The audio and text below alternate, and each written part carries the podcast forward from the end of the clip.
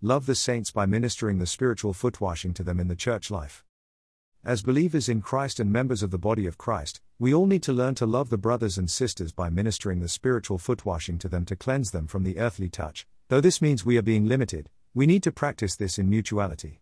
The Lord Jesus washes our feet daily. Whenever we come to Him to contact Him and fellowship with Him, He sees that our feet are dirty by our contact with the world, and He simply ministers the foot washing to us. If someone comes to your house and he did not wash his feet or he comes over after a long day at work outside, the feet might be smelly, this may hinder the fellowship. In the old days, there was the custom of washing your own feet before you feast with others. In the case of the disciples in John 13, it seems that they might have skipped this step, they reclined at the table with the Lord, the Lord's Last Supper with them, with feet that were not washed. The Lord did not rebuke them, and neither did he send them to wash their feet. Rather, he took the lead to put aside his outer garment, girded himself with a towel, and washed his disciples' feet. Then, he told them that they ought to do the same to one another, even as he did to them. This does not necessarily means that we should have a physical basin or laver ready by the door and physically was the saints' feet as they enter our house for the home meeting. Rather, this means that we need to be those ministering the spiritual foot washing to one another in love. We all can testify that we have experienced being washed by being with certain saints. Brother Watchman Nee testified that, when he went to visit Sister M.E. Barber, though she may not say anything, he felt he was in the Lord's presence, he was exposed, he confessed, and he was being washed. We may visit a sister or a brother in the hospital sick with a terminal disease and we may not know what to say to them to comfort them. However, they themselves wash our feet, for they live in the Lord's presence, and they minister something of the life supply into us. We may be troubled and loaded with many problems, and we may be gloomy as we come to meet with the saints. However, when we hear the sharing or praises from a young believer who is freshly enjoying the Lord, we feel we are being washed. May we learn to come to the Lord personally to let Him wash our feet, and may we also practice bringing our water basin to the meeting to wash others' feet in love so that our fellowship with the Lord and with one another may not be hindered. May we learn to refresh the saints and allow them to refresh us, renew us, and wash our feet as we meet together to enjoy the Lord. Even though this means that we need to put aside our attainments and spirituality, humbling ourselves to be at the level of others yet with the ministry of life, we all need to learn to do this. This will keep the church life going on with the Lord, and this will keep us advancing with the Lord in the sweet fellowship in the body of Christ, in the pure flow of life. Being willing to lose our liberty for the purpose of ministering life to our dear brothers and sisters. The Lord Jesus washed his disciples' feet not in a way that demanded them to do anything but in a way of him laying aside his outer garment, being girded with a towel, and going to each and every one of them to wash their feet one by one. To be girded with a towel means that we are bound and are willing to lose our liberty for the sake of ministering the spiritual foot washing to the dear brothers and sisters. We should not enthrone ourselves and think that others need to minister to us, while we sit there on our throne. Rather, we need to allow ourselves to be limited, to lose our liberty, for the purpose of ministering life to the saints. As we are learning to serve in the church life by helping with outward things and with shepherding the new ones, we need to allow the Lord to limit us and even lose our liberty to minister life to others. The elders are, in the eyes of God, the slaves of all the saints, they need to learn to shepherd all the saints by visiting them, exhorting them, and teaching them from house to house. Being an elder is not a position but a function in life, and an elder serves the saints as a slave. We may not be an elder in the church life, but we as members of the body need to serve one another with Christ. Only Christ is on the throne, and even though he is the Lord and King, he still humbles himself every day to come to us in our situations to minister life to us. He refreshes us, he nourishes us, and He ministers life to us. And He in us is the one who is willing and eager to lose our liberty for the purpose of ministering life to our dear brothers and sisters. As we are learning to minister life to others, we need to realize that our liberty and freedom will be limited in our serving others. We need to gird ourselves with humility, being willing to serve others and minister life to them. If we just want to be free and enjoy freedom, we will damage ourselves and others also. But if we allow ourselves to be limited and give up our liberty for the purpose of ministering something of Christ to our dear brothers and sisters, life will flow from the depths of our being to the saints for the building up of the church. We may visit someone to see how are they doing, and they may minister something of spiritual foot washing to us. Our fellowship is maintained, and we can go on with the Lord together. We need to pray for the saints, both individually and corporately, and we need to consider their situation. If we sense before the Lord that someone needs more life and life supply, we need to contact the Lord and go one with Him to visit that person to minister life to them.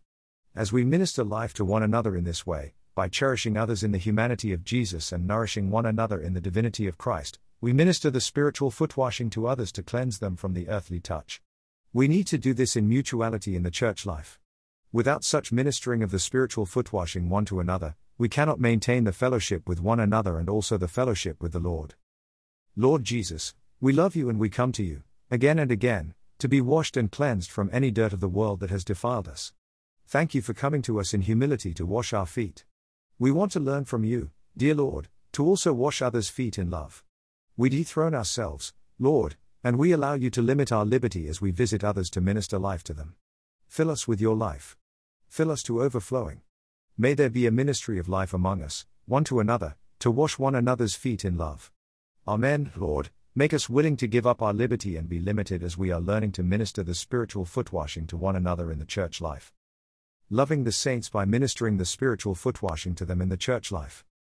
Each one of us needs to learn how to love the saints by ministering the spiritual footwashing to them.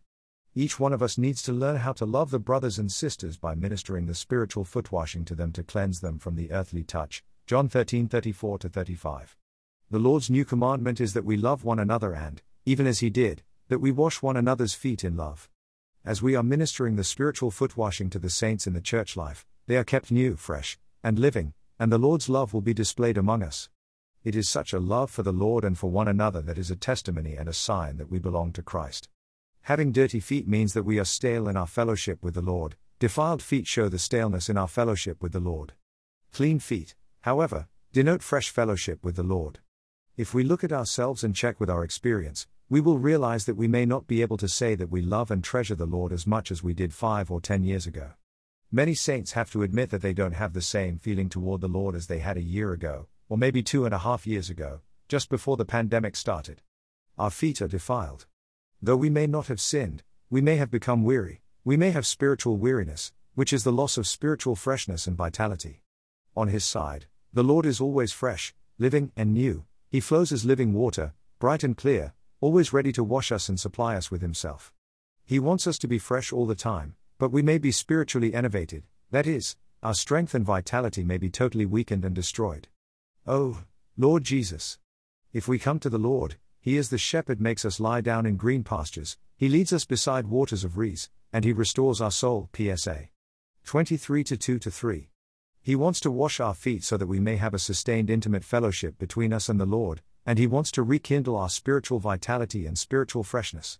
May we come to the Lord, again and again, to be led to waters of rest, to enjoy Him as our spiritual food and supply, and to be washed and cleansed in every way.